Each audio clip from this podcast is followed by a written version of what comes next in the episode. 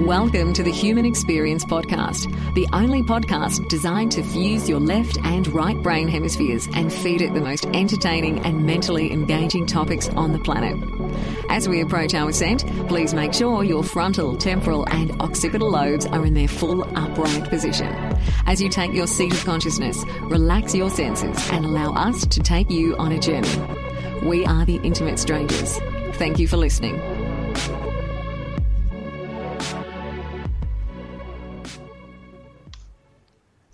Ladies and gentlemen, welcome to yet another live episode of The Human Experience. I'm actually really starting to like these live episodes that we've been doing for you guys. Our guest today, it's a very phenomenal story. He dove headfirst into a very curious quest that we are going to hear right now.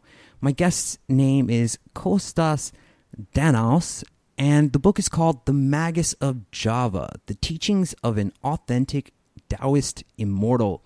Kostas, my good sir, welcome to HXP. Thank you, Xavier. Nice to be here.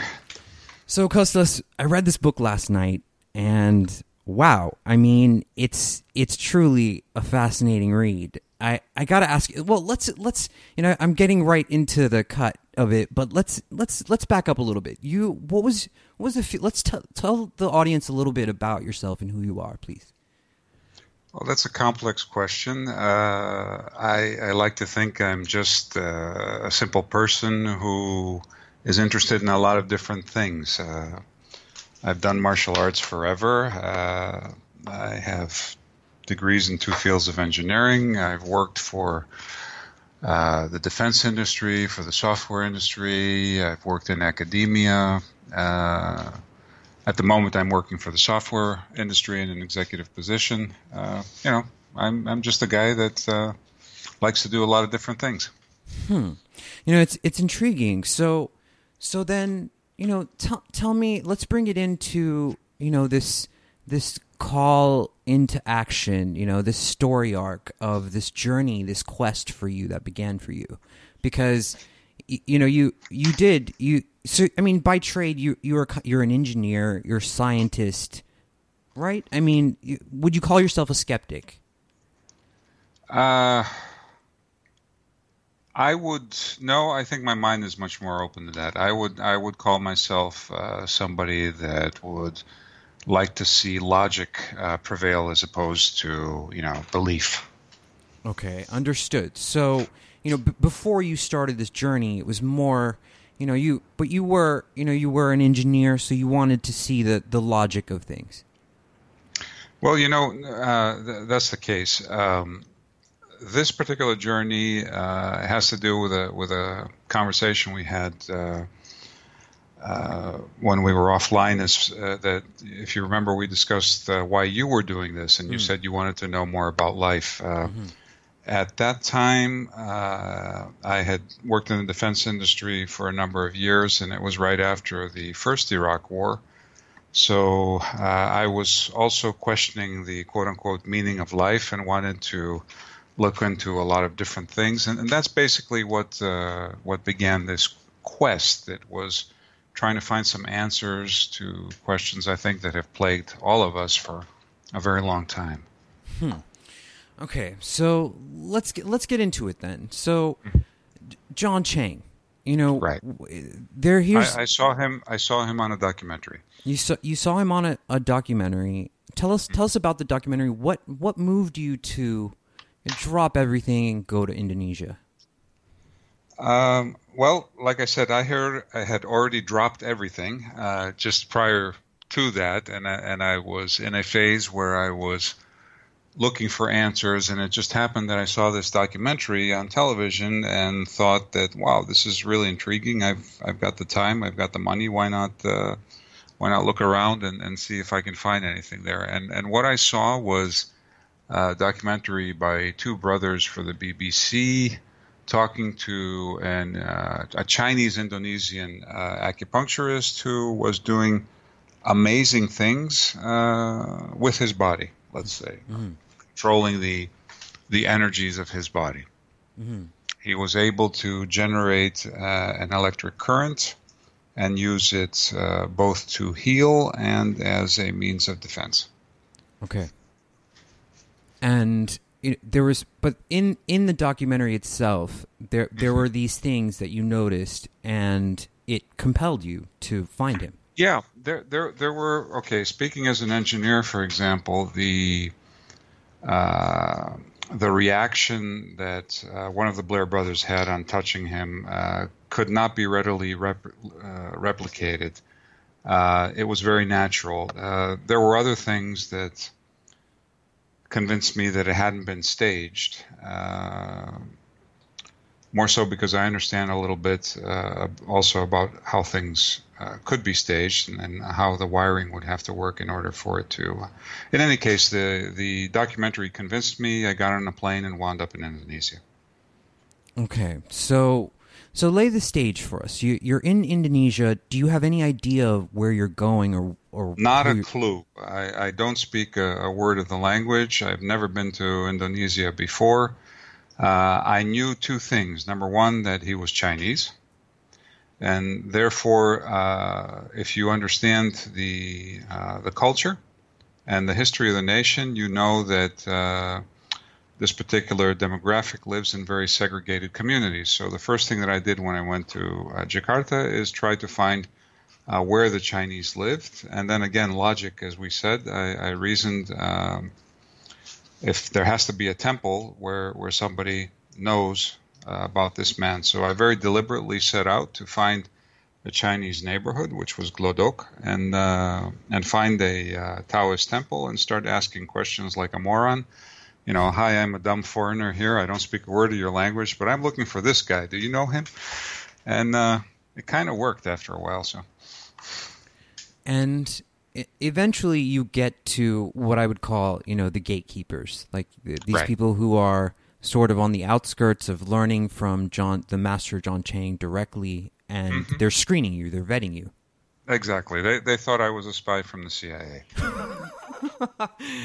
okay, I mean, and so, so you know, so eventually you get to meet this guy that you've been looking for this whole time, John Chang, the master. Correct. And you know, what was your what was your impression of of him? Well, initially? I remember I remember being stunned. Um, he, uh, you know, he's he's a, he's a very small man. Uh, I'm six two, and he was about half that size. Uh, uh very humble, very uh, unassuming. Um, also very wealthy. To to to make a point, he uh, had managed to make quite a fortune in the trade business uh, import export, and and therefore uh, he would offer his acupuncture services for free every day to to anyone that walked through his door. So he, uh, by means of introduction, showed me uh, the energy that that he could generate.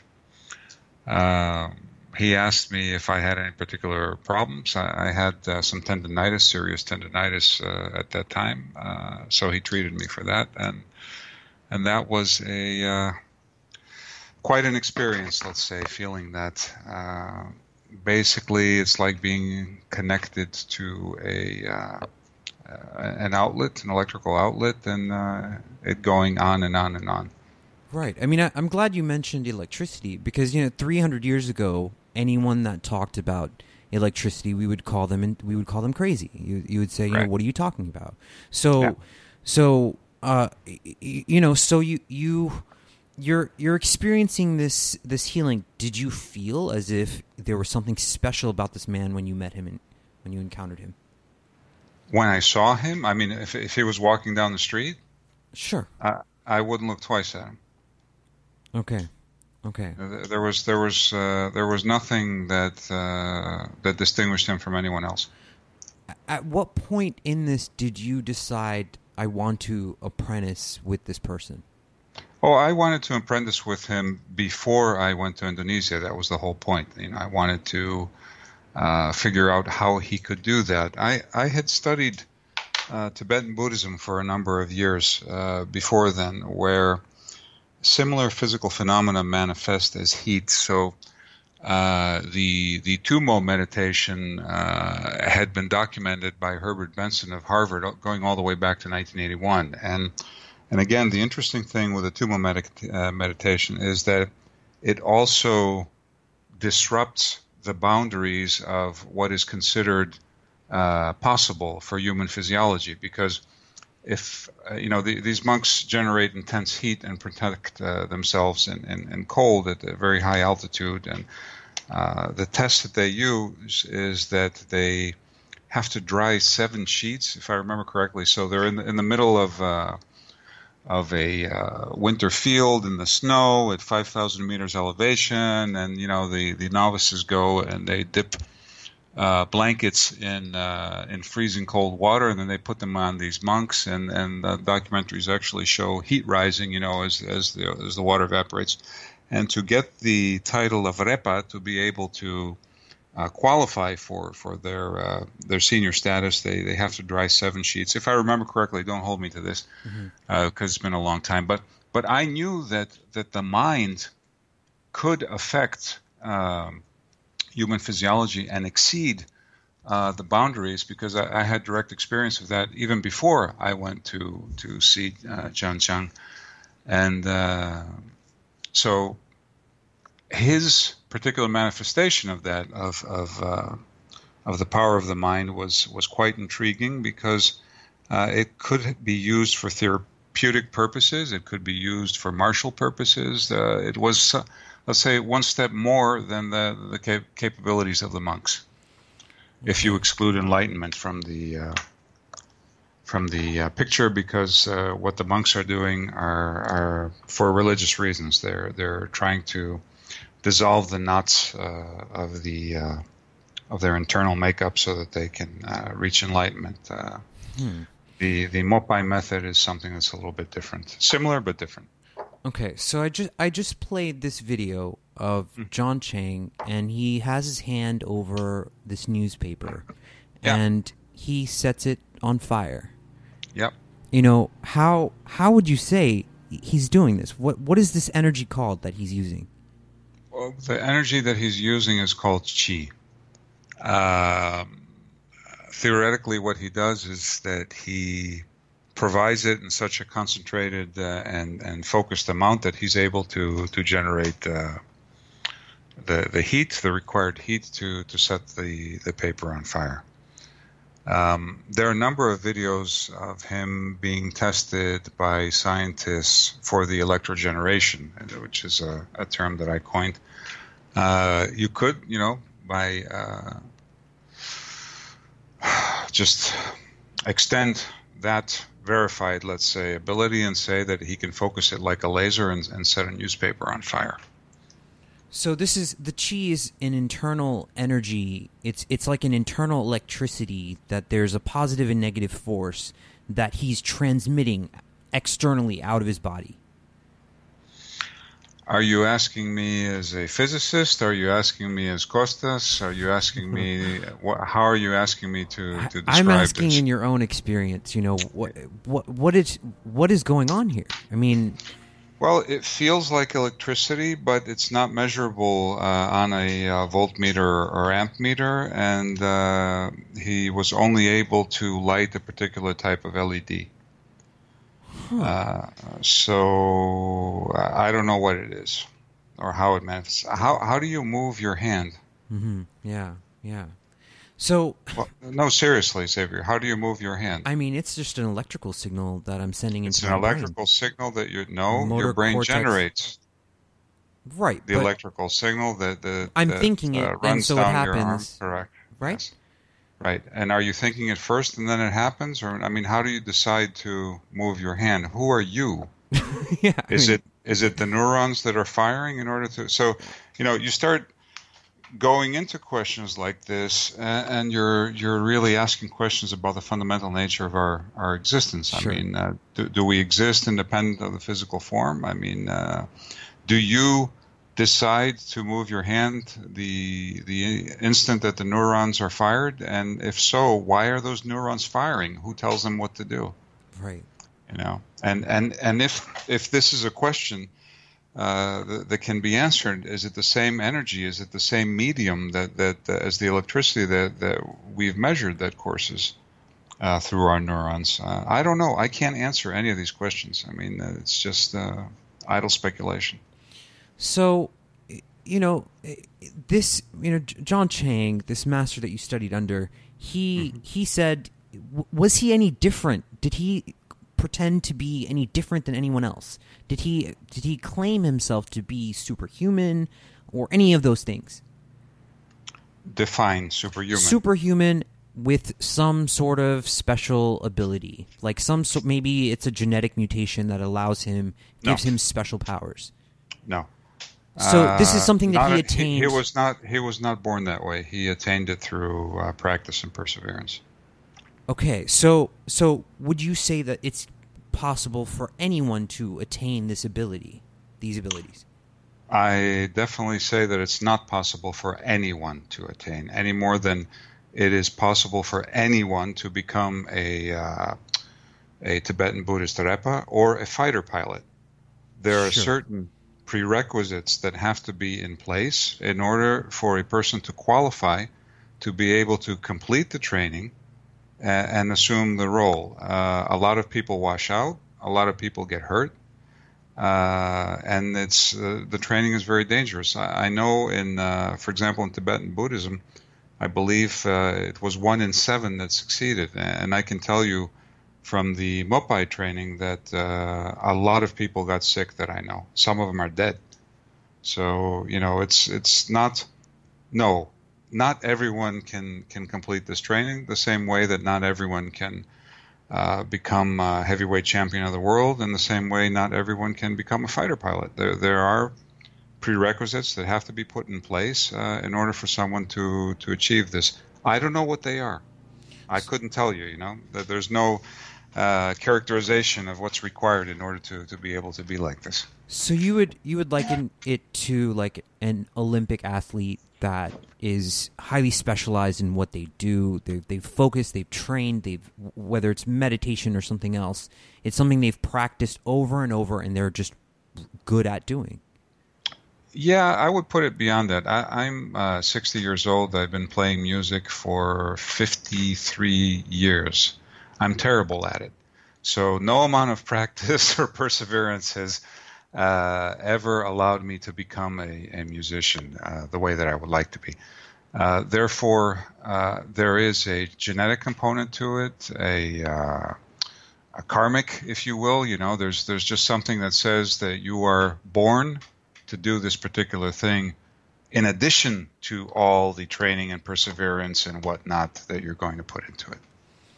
Okay, so let's let's step back a little bit. Okay, so sure. at, at some point, you know, like you you you ask Master Chang to take you on as an apprentice, and he he just says no to you. Right. And h- how long did that go on? How long did he tell you no? Forty days. and I mean, was he testing something in you? Was there something he was giving you some sort of challenge to overcome with that? Beats me. I I, I showed up at his doorstep every day for 40 days. He treated me for free. He fed me and sent me home. And every day I asked him again, "Will you accept me?" He said, "No." Yeah. So you just, you know, you just kept coming back, and yeah, and you weren't going to leave. Well, I would have left eventually, but you know, uh, I, I, didn't leave in the uh, time frame that, that he thought, uh, and and uh, it was actually quite touching uh, because when he said yes, I, I said, uh, you know, finally expecting, okay, here it is. And now where am I going to go this weekend? Okay, it's been, you know, it was like a Friday or something like that. Said, like, it's really cool. You know, I haven't been here, and uh, I know he's not here. So, and oh, by the way, will you accept me? You know, will you? Uh, I didn't say accept me as a student. I said. Uh, uh, I want you to reconsider uh, about teaching me or something like that. I don't remember the exact wording. And then uh, he came back and he said, actually, I'm already teaching you. Mm. And, and, then, poof, you know, it was a shock. And uh, really? Oh, okay. Yeah. Yeah. So, so when he offered to treat your joint problems, that was your mm-hmm. first experience of his ability to heal. That's correct. And did you did you find that you you experienced you know some healing oh yeah quality? Oh yeah, he got he got rid of the the uh, pain and the uh, the tendonitis at the time. And what did it feel like? I mean, was it an electrical current that you felt was going running through your body, or what? What uh, sensation uh, did you have? Most certainly, it felt like an electrical current, and it hurt like hell. Huh. Uh, you know, you know, I think it's I think it's interesting that this I don't know. Would you call it an art form? Would I mean, what is? It? It's a practice, right? But I mean, is it a type? Because it's it's mixed with martial arts, and there yes. seems to be this parallel of healing, but also you know combat. Uh, yeah, I I don't think that they uh, differentiated between the two.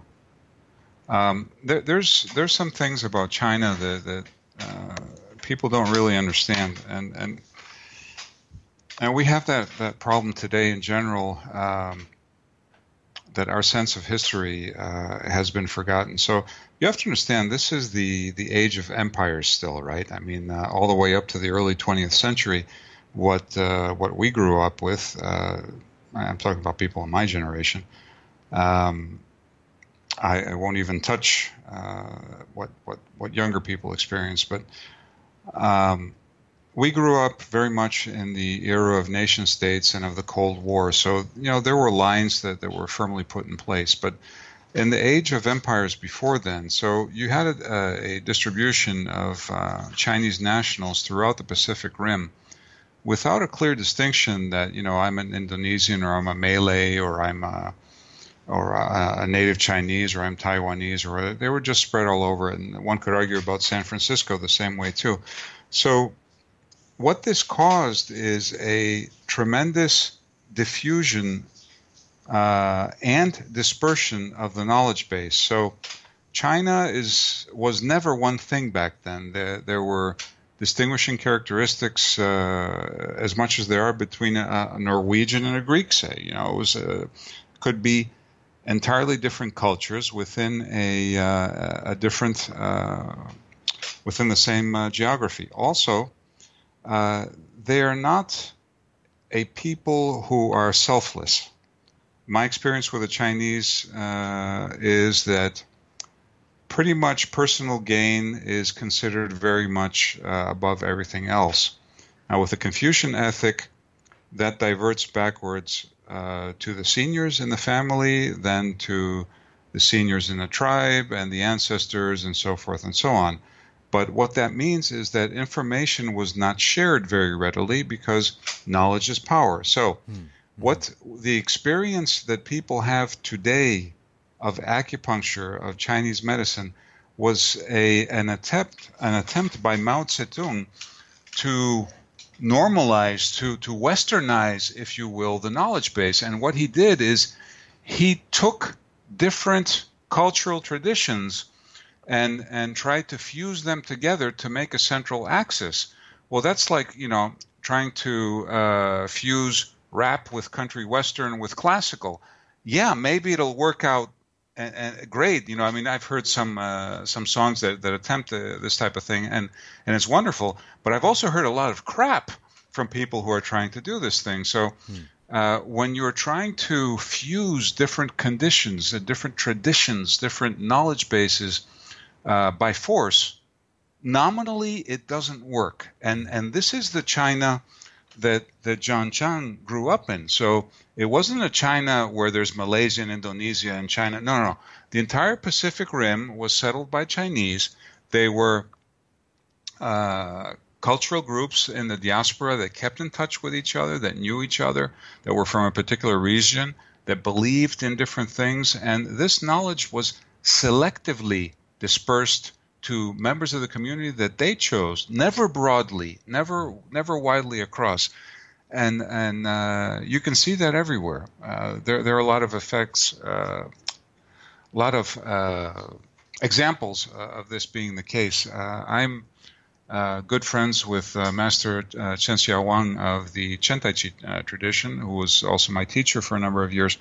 And to hear his stories of the way that he was brought up in, in Chen Village and the way he learned Tai Chi and how it's taught today, even by him, you know, through the government agencies, it's exactly what I just described. So, you know, you have something that's a close knit family tradition where maybe the real knowledge, the particular details, uh, because you know, let's face it, if you're if you're trying to solve an algebraic uh, equation and you're missing uh.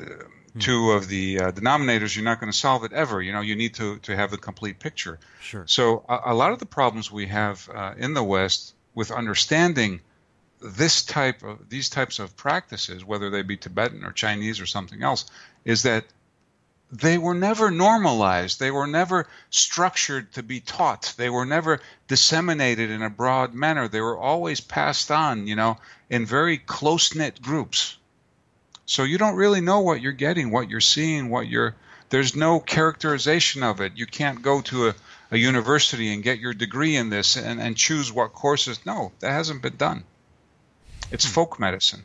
You know? It reminds me of uh, sort of like the caste system in yeah. India. It, it, yeah, but, you... but, but there were no castes. It, it, was a family thing, you know. It was little, little, groups of people that decided that they liked each other, you know. And, and, and the castes might have been fighting within themselves, you know. I mean, if you if you read uh, the book, the stories that John Chang was telling me, most of these people didn't like each other. They were they were fighting each other, trying to kill each other, you know, to see to prove who was the most powerful. Mm-hmm. So uh, it it was very different uh, from what uh, what we expect, and uh, part of the problems uh, that we have with that in the West is that we try to project our own cultural background, our own conclusions, our own expectations, if you will, uh, on their particular uh, cultural subset. And it just doesn't work. I, I appreciate I appreciate the macrocosmic sort of perspective. You know, something I meant to ask you: What year was it when you went to Java, Indonesia? Like what, what? 1994. So, I mean, it was a different time back then. And, oh, absolutely. yes. In what sense was it different? Okay, I think I've just been talking all about all that, but okay. uh, the the world was uh, was very different uh, before the end of the Cold War and transitioned into the 90s and completely changed again after uh, 9 11. So uh, it was different in that uh, there wasn't as much violence around the world as, as there was. We had just gone through a very uh, strong period of growth uh, and development, which was the 60s through the 80s. Uh, it was a boom time, but for example, when I went there in, '94, uh, the next year, uh, Indonesia was caught in an insurrection where they were. Uh, the populace was turning against both the Chinese uh, and uh, against Suharto, uh, who the dictator who had supported them for, for 40 years. So many of my brother students at that time were, were caught up in the riots. I mean, I witnessed the riots myself. You know, that people were hiding in their houses and, and they couldn't come out, or their their livelihoods were being smashed, and and this is a transition that that uh, that you could see from one moment to the next. It was a different world in that back then people were were still, let's say, at the tail end of the of the spirit that uh, was first developed in the '60s, which was one of sharing and, and transition and uh, trying to look out for for each other. And and now I'm afraid that that's no longer there. Hmm. Okay. And you know, it it didn't worry you. Like you you weren't afraid about, you know, going into this this country not having any idea. You just kind of went for it? Um, I used to do that for a living, so I, I wasn't really particularly afraid of that. No. Okay, so so let's let's move back into you know the system of learning that you encountered, mm-hmm. and you know there there are levels to this system.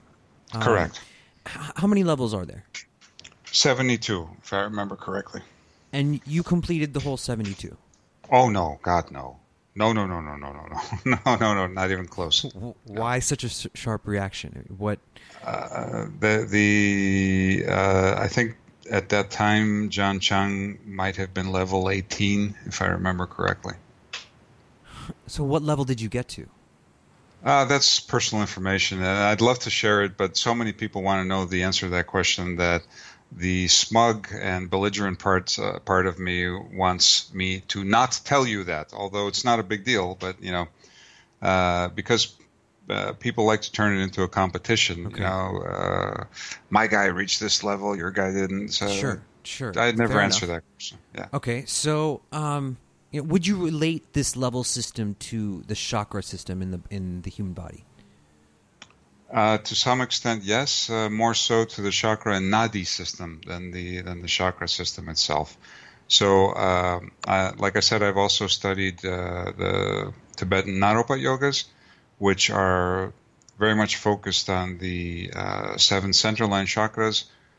These, the Mopai system is more focused on the peripheral uh, points all around the center line, as well as the center line, but but but it's a bit more diverse and distributed. It has um, different end goals than the system that again has been uh, brought to the West and popularized through uh, almost 100 years now of, of writings of uh, esoteric authors. So, Okay, okay. So, so level one. Let's start with Right. level one. Uh, I mean, this this involves filling the Dantian- simple, simple meditation. That's all it is. Simple meditation, meditation. and breathing. Meditation and breathing. Proper breathing coupled with meditation. Okay, level two. hmm Pressurizing the chi that you have filled your dantian with in level one until it becomes a hard little ball, and then starting to move that ball uh, left, right, up, and down Okay. in Ex- an X. Explain X, that to me one more time in a different way, please. So you're you're pushing out a ball of energy through the Dantian, like a You are you're you're you're okay. So I imagine that most of your uh, listeners know what the dantian is. So let's imagine that you have a dantian, which um, one of the Mopai seniors postulated was the end of the umbilical cord when uh, when we're a baby. So therefore, one of the first cells formed in the, in the human body, and uh, you fill that up with chi, whatever chi is, and then once you're filled, uh, you start compressing it so that it becomes a little hard ball. And you do that with uh, specific breathing, breath retention, and meditation again.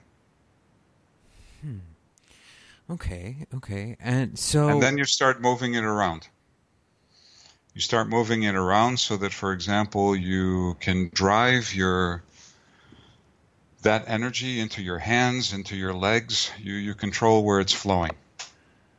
so you know what's the difference between uh, yin and yang? I mean, there's there's there's this two, there's it's like a positive and negative flow, right? Very easy question to answer. You know what the sun is, right? Sure. Great. You see it every morning. Do you know what a black hole is? Yeah, it's uh, you know, uh, a point of gravitational pull that's larger than you know even light can escape it. Right. It, it's a pronounced uh,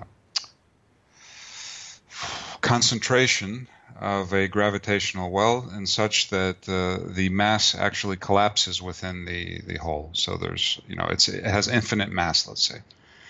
Um, so, but you've never seen one because if you did, you'd be dead because you couldn't get close to one. So we postulate what it is because a very brilliant mathematician described it to us using a, a language that uh, can be replicated uh, through our disciplines, uh, through Western science and mathematics.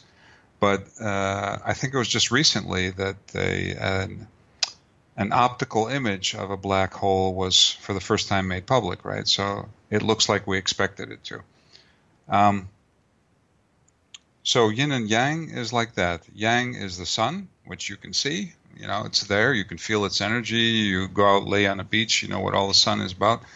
But can you really tell me what gravity is? I mean, how can you describe it? It, pulls you down, yeah, so you know its effects, but you don't really know what it is, do you? And a, and a black hole is even worse. You couldn't describe it to save your life. So yin is like that, and yang is like the sun. Okay. Okay. So so what's happening in the human body when you're channeling? I mean, which which of the energy are you channeling? Only yang. Only yang. So so yang is the the creative force, would you say? That's correct, yeah. Uh, in order to channel yin, you have to be like John Chang. That's that's the whole point of the of the discipline is to be able to control the yin force as well. The rest of us can only control yang. So in level two, the students mm-hmm. were tested uh, through the usage of telekinesis. If you want to call it that, yeah, okay. You were you were moving objects with your mind. No, we were trying to push our chi to a suitable distance where it can generate a feeble enough force to blow over a piece of paper. So you were moving objects, I mean, with this energy. Right. Not with my mind. I wasn't sitting there and uh, concentrating, and they would just fall over. Okay. It, it, took it took a lot of physical effort in order for it to happen. Des- describe the process. I mean, so you you're pushing out this yang force uh, out of the dantian and then into the up, object. Up to your heart. No. Up to your heart. You you pull it in from your dantian up to your heart, and then out of your palm towards the particular object in, in question. Okay. And, you know, how long did it take you to get to this point where you were able to physically impact or affect an object? Oh, quite a number of years. Uh, uh, can't remember right now. It's like five, I mean, five, or six years. Probably. What did the training involve? Like, you know, what were you doing inside? What were you meditating on? Uh, you were doing breathing, compression, breath retention, and meditation. It, you weren't praying to anything. It was it was purely a physiological uh, transformation within the body. Huh. no mantras, no prayers, no nothing like that. You hold your breath. You move a certain way. You do certain movements. You try to push the energy out your palm how you know how long did it take you to get to a point where you moved you know a pack of cigarettes for example i don't think i've ever moved a pack of cigarettes uh, it was a I video carton the... okay no no it was a vi- video carton you know you remember video cassettes there sure. was these things that we used to plug into video players you know block blockbuster and all that sure. way back in the day yeah uh, so everyone had those things laying around and uh, that's what we used how long? Did I, I don't. To, to, be honest, I, I, don't remember Xavier. It, uh, I could, you know, whatever I'd be telling you now would, would be uh, I'd be reaching four years, five years, something like that. But it wasn't twenty years. I mean, it was uh, it was a uh, reasonable amount of time. But you, I mean, you saw you saw uh, John. You saw you saw him levitate. Uh, mm-hmm. You, I mean, he was he was off of the ground levitating. So he yeah. was he was he was pushing this energy what underneath his feet and it was holding him up in the air no clue no clue and and uh, how do you know that uh, he was levitating or making me see him levitate you know i don't know it wasn't done in a lab you know i mean i was just describing things that i saw and experienced that's that's it's really funny because most of the people that uh, I discussed the book with, uh, for example, they say, "Oh, you know, you wrote that uh, John's master had a fight with the other guy, and they they tore a, a forest around, you know, uh, the jungle down around them." I said, "Yep." And he goes, "That can't be true." And well, I, I don't know if it's true or not. I was sitting on the guy's porch, and he was telling me a story, and that's what the book is saying. You know, I mean, uh, whether or not it's true, I doubt that uh, even he knows. He heard it from his teacher. So you you have to differentiate between what regardless of uh, whether or not it's written in the book as a personal experience, I mean, I cannot uh, say what is true and what is not true uh, other than, than the things that I have tested myself scientifically. So, so in this case, I can tell you that I saw this, and yep, so it's empirical. So, I mean, we're not we're, we're not exactly. in a lab setting. That's a good we're, word. That's a good we're word. not, you know, we're not able to test this objectively. We we can't even reproduce the results, you know, accurately enough to say this is what was going on. Correct. However, other disciplines such as uh, Tibetan Tumo have been tested in the lab. There was a uh, which anyone can read if you look up Herbert Benson's work going all the way back to 1981, a couple years ago, I think uh, it was 2005. Uh, yogi called uh, Prahlad Jani from uh, in in India went into a testing uh, chamber and didn't eat and didn't drink and, and, didn't pee for about 40 days until he got tired and, and uh, he ran off. And these things have been clinically documented. I mean, uh, these people agreed to to do it in the laboratory, and therefore they're parts of the literature. So, um, you know, what what can I say for for for John as far as uh, clinical uh, trials are concerned? Uh, I know that uh, he's been tested with machinery by multiple scientists. Uh, it's online also as far as uh, the electrogeneration is uh, concerned. And I know what I saw was my co-student Handoko's leg, which was thinner than my wrist, mm-hmm. crippled by, by polio at the age of four. And over a period of three years, it became a normal leg. So that's something that I will never forget that's clinically documented because uh, the man has his before and after uh, examinations, uh, and and it should. It's it's not unfortunately a part of the literature, but it should be. But that's something that I can testify to seeing myself as as hard evidence and knowing it's true because you know like. Uh, the apostle thomas uh, i put my hands on it you know i saw it i measured it it mm-hmm. happened in front of me it wasn't it couldn't have been uh, hypnosis. It couldn't have been hysteria. It couldn't have been uh, uh, a magician's trickery. You know, I mean, David Blaine. David Blaine levitated. What's the other guy's name? The other Dave. Uh, Derren Brown. Uh, no, no, another David. Uh, Copperfield. David Copperfield levitated. You know. Sure. So, yeah, they did it. Lots of people saw them. You know, I mean, it, it's uh, unless something is established in a laboratory, it's simply an empirical first person uh, experience and, and should not be considered more than that. Okay, fair enough. So so I mean so why write the book then? I mean why why spread this information? Very good question. Very good question. Probably the the, the best question I've ever been asked. So um, since in the last 15 years, maybe even the last 20 years, uh, very many things, bad things, that uh, far wiser, uh, more knowledgeable, and certainly more talented people than myself had foreseen uh, that were coming are happening. Okay, the uh, the environment is degrading. We fill the oceans with plastics. Climate change is, can no longer be contested. human society has become us versus them on all fronts. Mm-hmm we are entering into a period that uh, I long ago uh, called the decline. Mm-hmm. And it's a cyclical thing, it happens. Uh, I saw it coming in the 90s.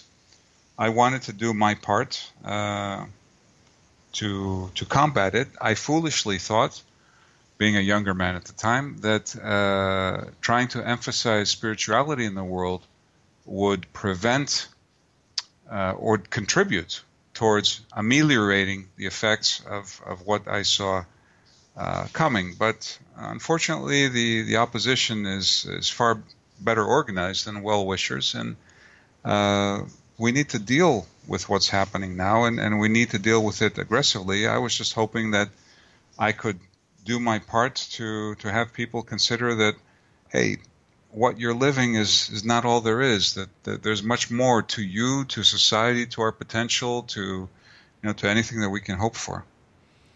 Okay, so so the book for you was written as a sort of message to humanity in a way. Yeah, that that, that sounds far more pompous than than I intended, but but yeah, that's that's pretty much it. You know, it, it's just uh, it was a uh, uh, a letter of hope, let's say, a missive of hope that uh, you know. Did it work?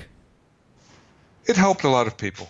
Uh, okay. I don't know what it means uh, to uh, you know. Did it work when in, in the initial uh, stages of of being uh, Kostas Danaos? It was very popular.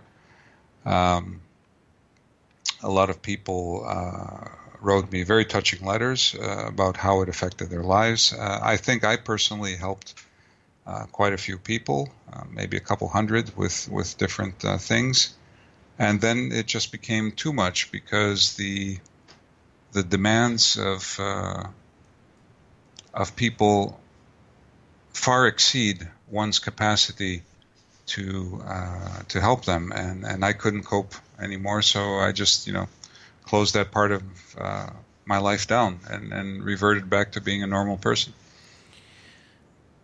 Okay, so I mean, I mean, we talked a little bit about this uh, just in the, in the small amount of contact that we have had before Mhm. the show, and you said Yeah. that you changed. You know, Yeah. something for you changed.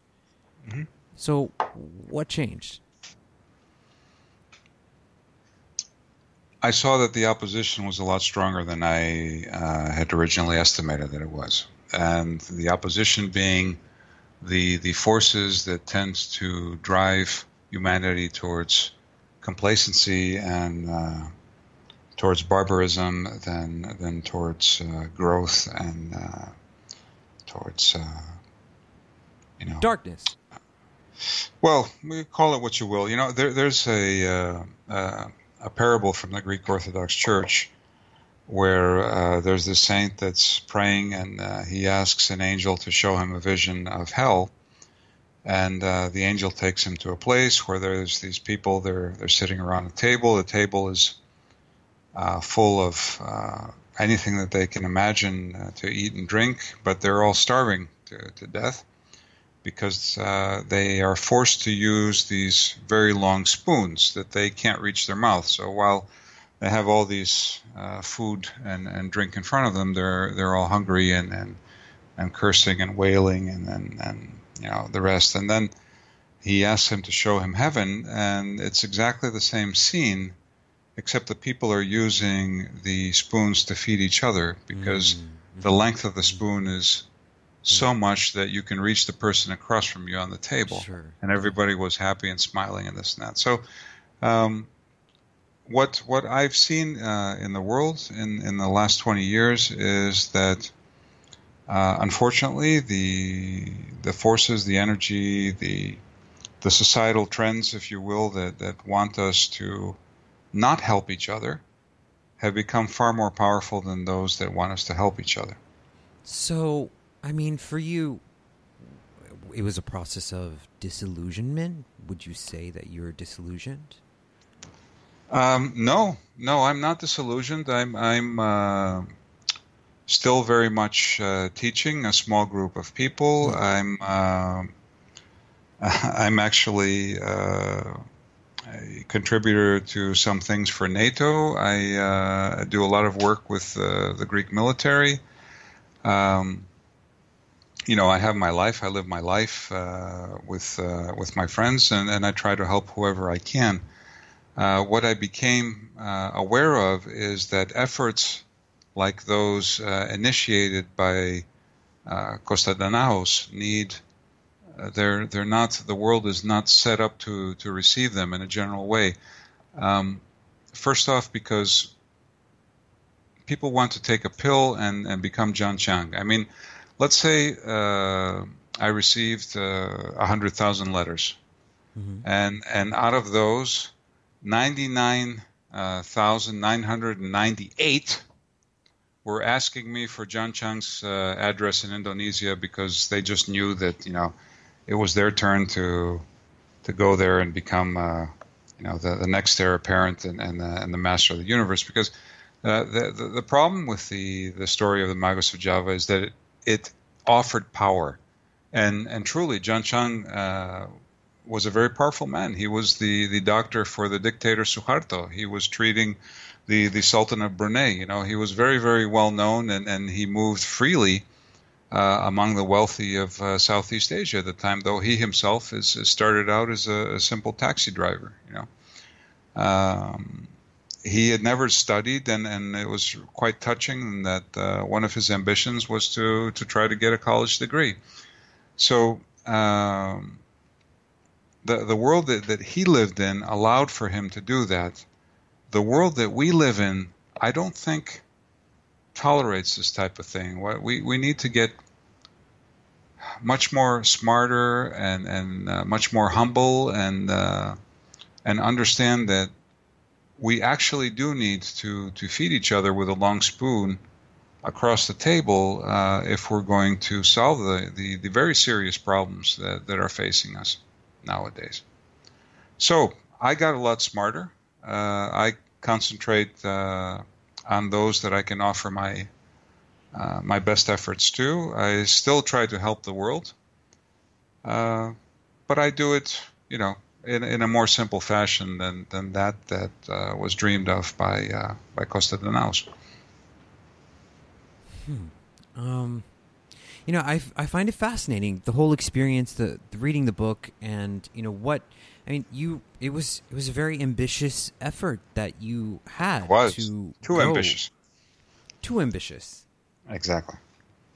I mean, why? Why? Why would you say that? I mean, I, I think, I mean, I think it took a lot of ambition It- to. It you know- wasn't strategic, Xavier. This is the the age where um, uh, we need to to program our uh, campaigns and, and spread them out uh, across long distances in time. We've made mistakes as a species that, that we need to survive. And what's coming uh, over the next 10 years will be far worse than the previous 10. Bad things are coming. And so, what we need to do is uh, hunker down, ride out the, sp- the storm, and I hope when the dust clears, we'll be able to pick up the pieces and, and uh, continue where we were and proceed to the next plateau. when you when you say bad things are coming, I mean, Mm-hmm. are you talking about you know recent events like this push towards war with Iran? I mean, what are you talking about when you say bad things? Well, let's uh, let's take war off the table because you never know when war is going to come or go. Um, if you read all the strategic analysis that have been put out in the next uh, over the past three years, everybody is uh, expecting a major war. But let's just go. Let's uh, stay with the climate. You know, I mean, uh, you have at the moment there's uh, 100 people, 100 million people in Nigeria, of which 70 million can't feed themselves. Where are they going to go? What are we going to do with them? Well, I can tell you what's going to happen. They're going to come north to Europe, and that's going to cause a lot of social strife, which we're already seeing. Yeah. And what are we going to do? Are we going to push them in the sea? Are we going to open up our arms and welcome them? Are we going to, you know, do what? Build a wall. Your guess is, is could be maybe that. You know, I mean, you you've heard that in the U.S. So, and it's a little bit of the same thing, but these pressures that we've uh, put on our ecosystem and, and our societal structures uh, are going to reach a peak uh, probably over the next uh, five to six years, and then things are going to get very bad, and then hopefully things will get a lot better. So, what I think is that uh, because technology will um, I remember from my chemical engineering degree, one of the major factors were the quote unquote kinetics of an equation, uh, of a reaction. And that was um, how fast a particular reaction takes in order to, uh, to materialize. So the, the kinetics of the degradation now are, are stronger than our capacity to, to deal with them. But maybe technology will predict, will continue to advance to the point where we can actively turn things around, and then you'll see the, the kinetics going the other way, and then we can reclaim our civilization. So you know, so you think you think it's it's going to get much worse until it gets better, as far as I'm what's going on ecologically with population, the explosion of population. I'm convinced of that. Yes. I mean, I don't necessarily disagree with you. I mean, a part of me really wants to be an idealist about everything that's going on in the world, but it's it's harder and harder to be that way because everything is so connected. We we we seem to know more about things than ever before, but you know, we we we claim to be connected via social media, Facebook, Twitter updates, but we don't talk to our neighbors. We don't look at each other in the eye anymore, you know? And it's it's as if systemically things have changed. When when you when you talk to someone in person, they're so used to just texting you. It's almost like it creates a sense of anxiety for them. There you go. You you've just uh, expounded uh, very clearly on, on part of the problem. Yeah. So so this this association is also part of it. There, there's a lot of things. It, it's a fractal uh, problem. It's not something that you know you can identify. Uh, well, you can identify it, but you can't say you know this is it because it's there's so many components to to the change, the the paradigm shift that that uh, we've gone through and and we haven't uh, really been in a position to either deal with it or, or understand its long-term effects, and therefore things are going to get worse before they can clear up. It's not the first time this has happened. You know, I mean, you if you look at the history of uh, of humanity, uh, even in the last couple hundred years, uh, paradigm shifts like this have, have come around and, and, and brought sure you know, lots of change and, and, and different uh, periods uh, with them. You know, two world wars because of them, for example. You know, so I mean, the the Vedas called this the Kali, the age of the Kali Yuga, and you they know, did. we were ta- we were talking to Graham Hancock last week, and I, I think I read somewhere in his work that there was there was going to be this end of the Kali Yuga somewhere around 2022 was where we were going to be reaching sort of the end of this cycle. And as you said, it is a cyclical process that happens, you know, in cycles. Yes. So uh, I, I call it. Here's here's one for you for for your uh, listeners. Okay, it's not a cyclical cycle; it's a helical cycle. okay, So we're always advancing, and yet we're not learning from our mistakes and going through the same same thing. You know, kind of where we're we're going through the dark and light periods of this advance. Uh, always a little bit further along, but still doomed to go back through the same uh, morass, uh, if if you will. Um, now, here's what's what's really interesting about this. Uh, the Greek word for for evolution is exelixi, okay, which which means from the helix. okay. It's an ancient word. And what was the helix? Were they talking about what I just talked, or did they know what DNA was? Because DNA, of course, is helical. So, again, if you look at things uh, fractally, ma- macrocosmically and microcosmically, you know, you see this same spiral manifesting itself always, all over, in everything that we do. Who knows? You know, maybe we'll come through the curve and, and uh, proceed up to the next uh, plateau. So I mean, I mean, it, obviously, this whole quest it put you on this journey. You know, whether it was an internal awakening that you experienced. I mean, most people don't really experience people, you know, levitating, setting things on fire, or these other things. You know, so do you think? Do you? I mean, certainly this had an impact on your life that changed you forever.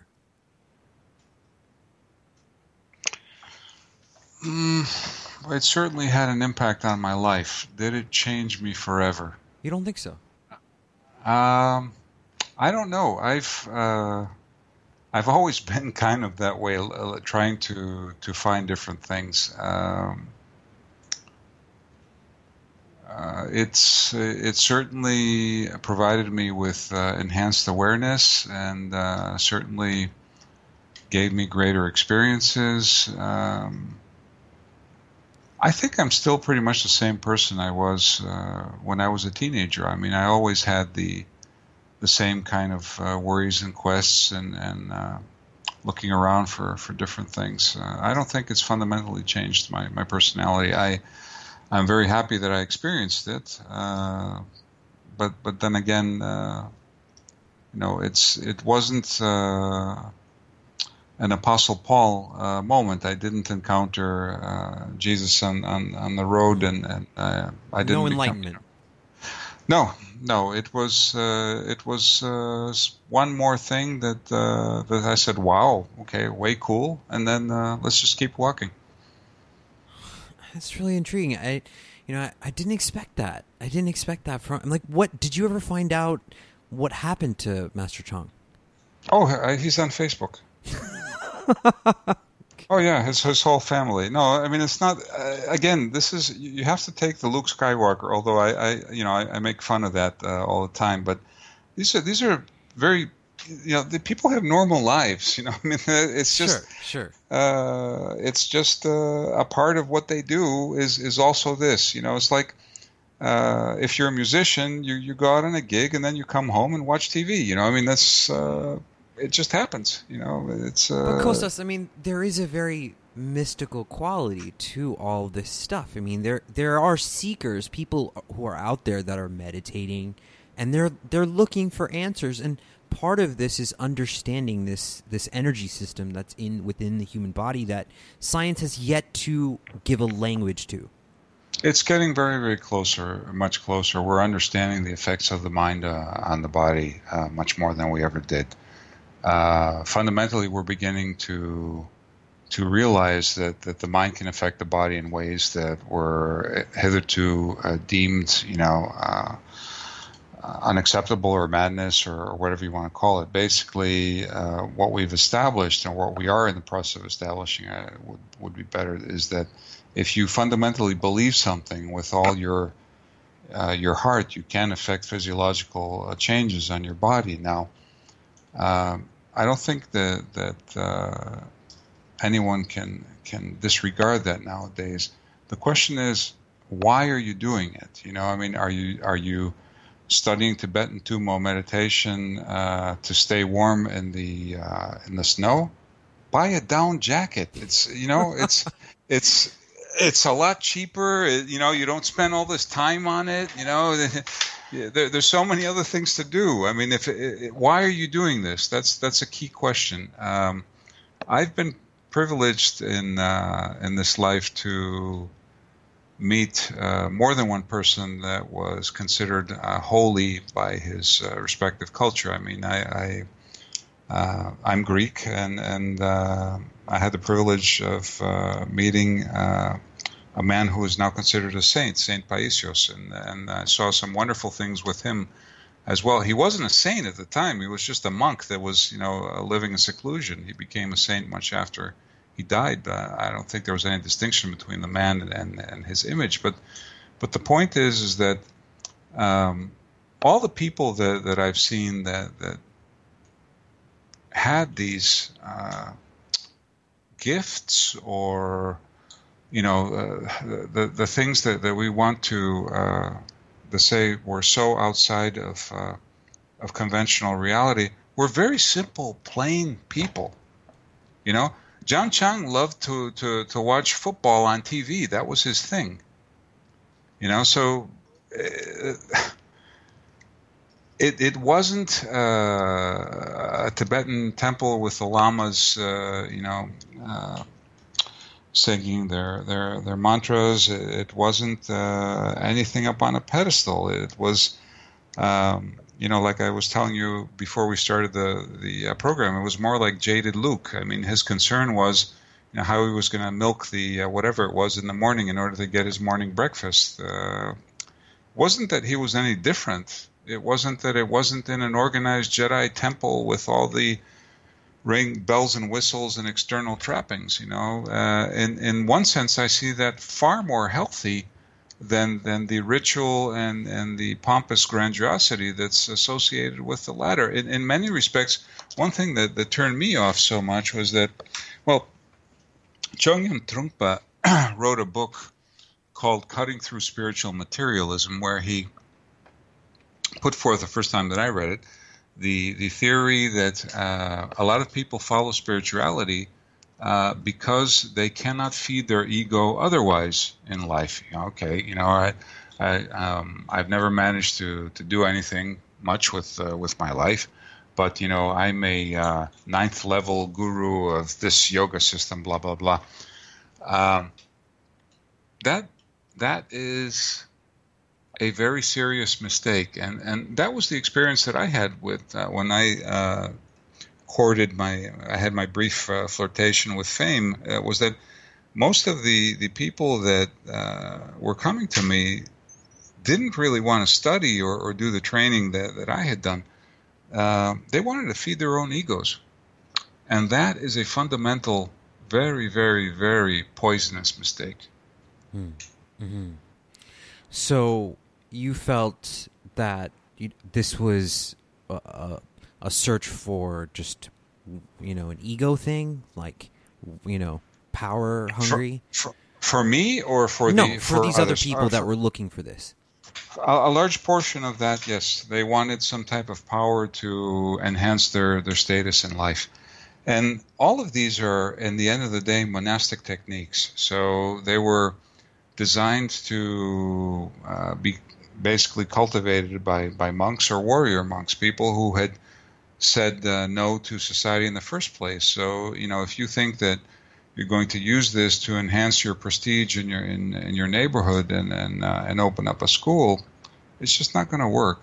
Uh, the same way that if you go uh, and and become a priest so that you will have you know uh, a position in society, again, it's not going to work. It's it's going to cause uh, problems both for for you, the church, and and the society that you supposedly want to serve. Um, we, we have to be very careful about our inner motivation for doing things. I mean, why are you doing this? I, mine was very clear.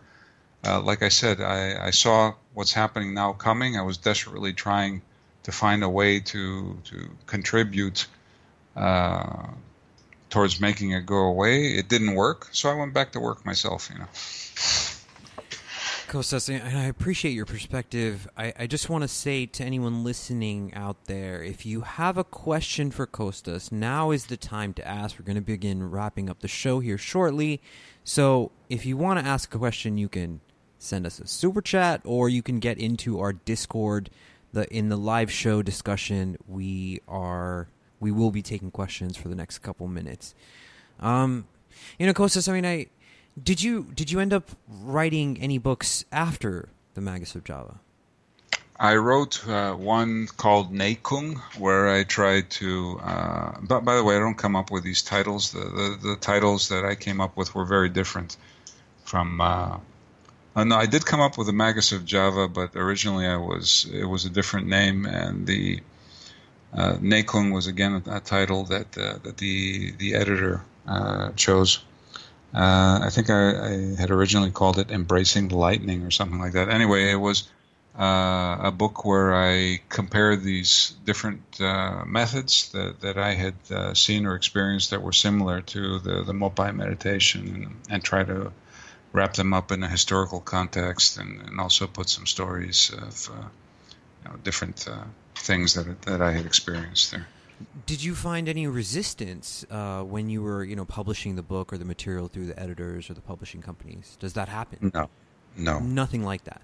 no, no, no. Everybody was wonderful. Uh, nothing like that. Okay, that's. I mean, that's good to hear that that the information was something that, you know, wasn't pushed back against.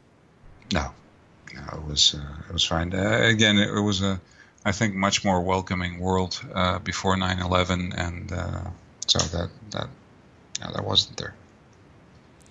I mean, the the sense that I get, Kostas, from you is, you know, things things really changed, and I mean, do you think do you think for yourself that, you know, maybe your perspective shifted into like you know, changing the system from within the system?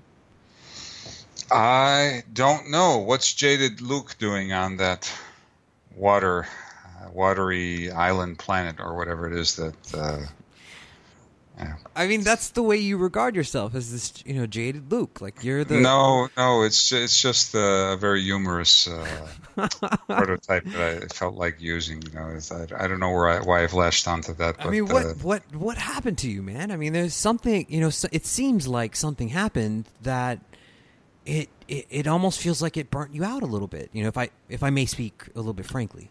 Oh, you can speak as frankly as you want. Uh, well, a number of things, uh, number of things happened. Yeah, uh, part of them were changes in the in the world. Uh, it's overall. Part of them were things that happened to me. You know, it's it's never.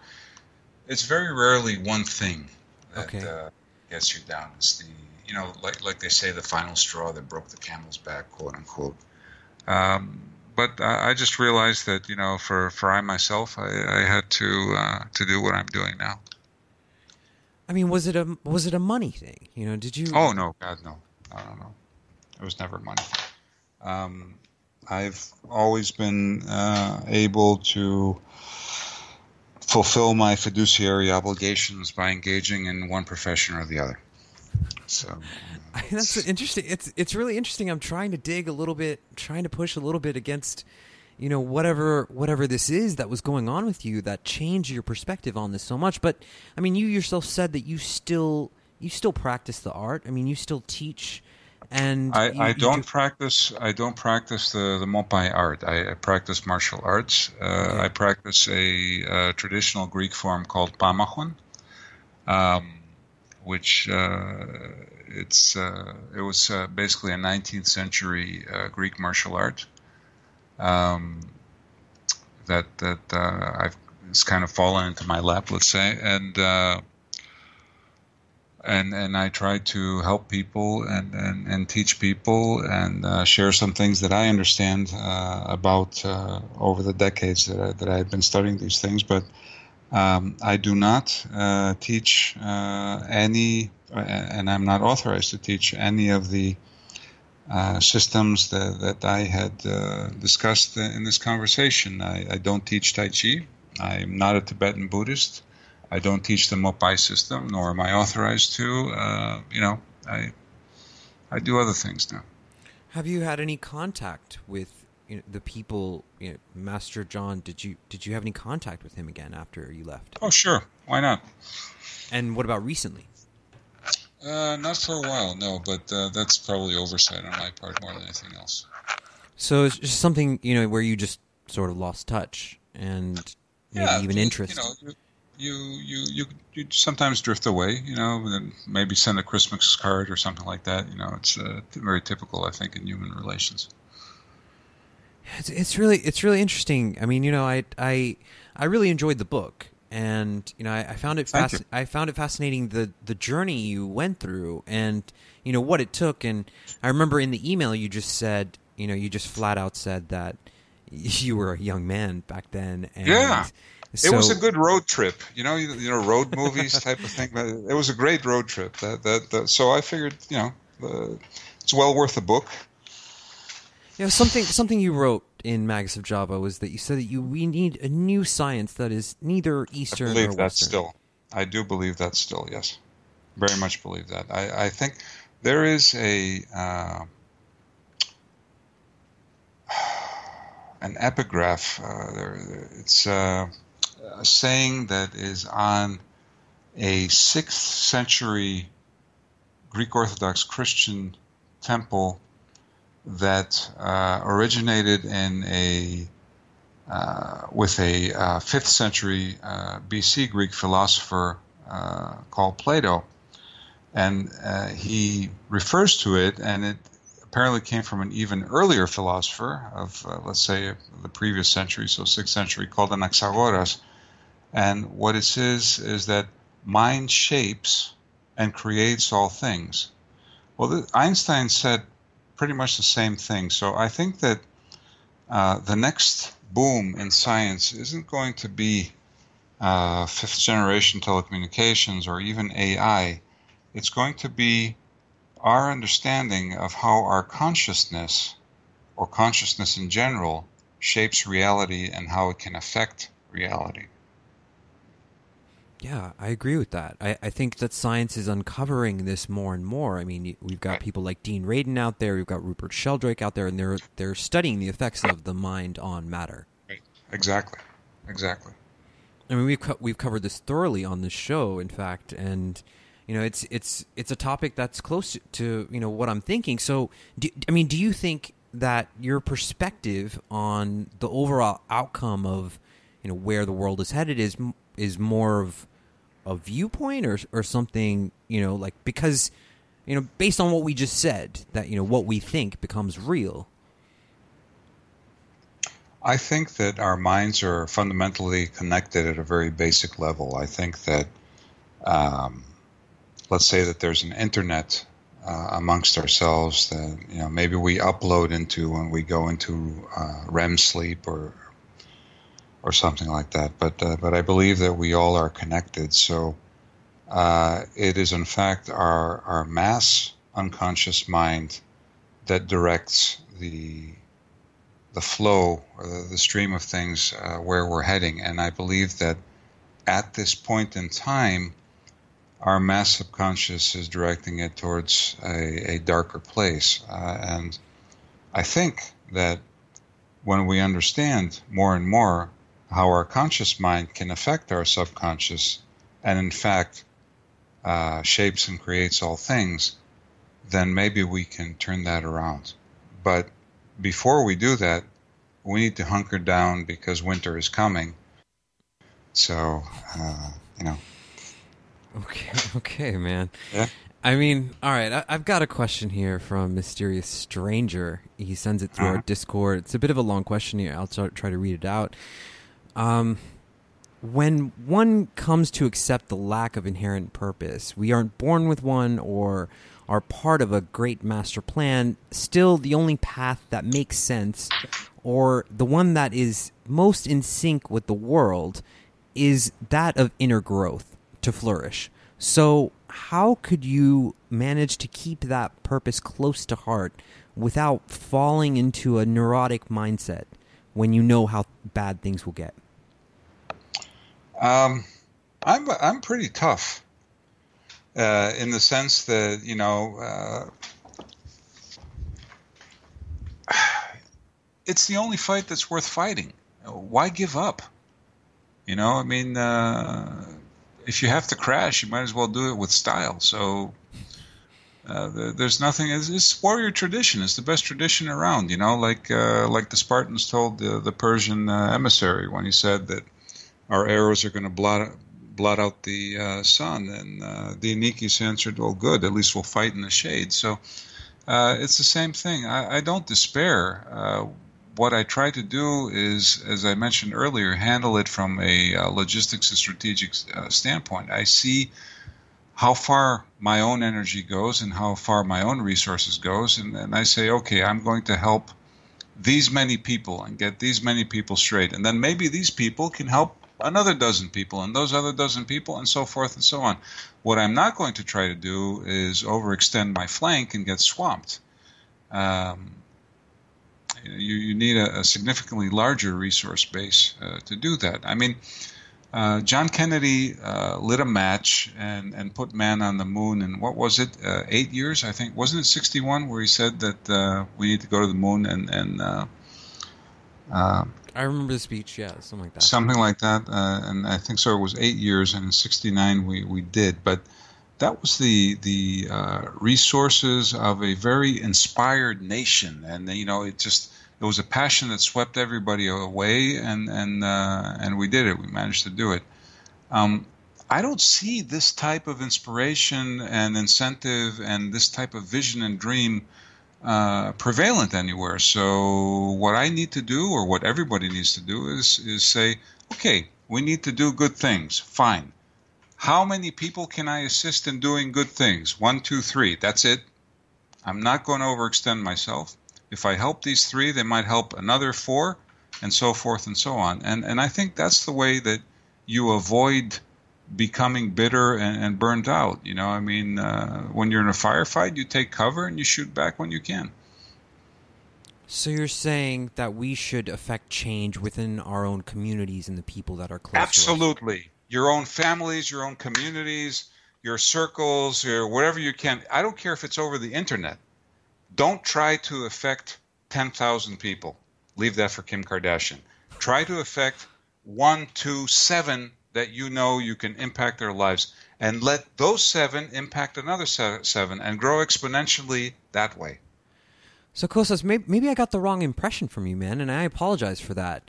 I, I got the impression that you know you disconnected from this because you you know you gave up in a way, but you didn't. You didn't give up oh. at all. No, no, no, no, no. Just became smarter. And you know, in in the sense of being smarter, you just mean more strategic, affecting those people close to you and implementing that change for the people you know that were in your daily life, maybe.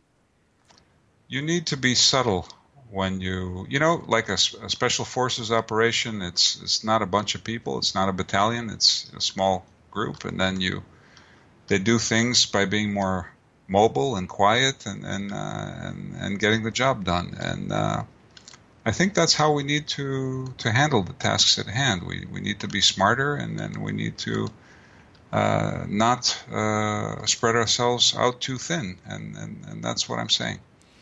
I mean, what was it that Buddha said? Like one candle flame to another, right? Absolutely. Skillful means. Skillful means. Kostas, I, I really appreciate your time, my good sir. Where can where can people find your work? Where can people find more about you? www.pammachon.gr. P A M M A C H O N dot gr is my website. And are you are you working in, on anything these days right now lately? I mean is there anything that people should look out for? Are you are you i mean where are you you're living in in greece right? No i'm in brussels now at the moment actually. Okay. But yeah yeah. I'm i'm uh, i'm a kind of a globetrotter in some senses um i'm in brussels yeah so you're but keeping greece greece is home okay and i mean are you are you working on anything new are you working on a new book anytime soon or anything like that a new book. Uh, we are consolidating an, an, an effort that uh, will probably go public in, in 2021. Um, I really can't talk about it yet, but it's it's coming.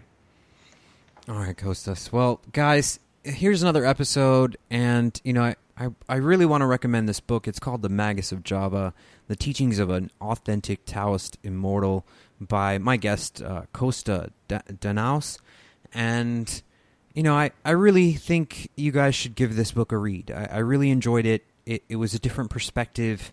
It, it I actually sat down and read it read it last night, and I read the whole thing last night. So um, we are going to get out of here. If if you enjoyed the show, please share it. We are building a YouTube presence. Uh, we're, we're we're attempting to do that. If you really enjoy the show buy us a coffee, help us keep this show running, and we will see you guys next week.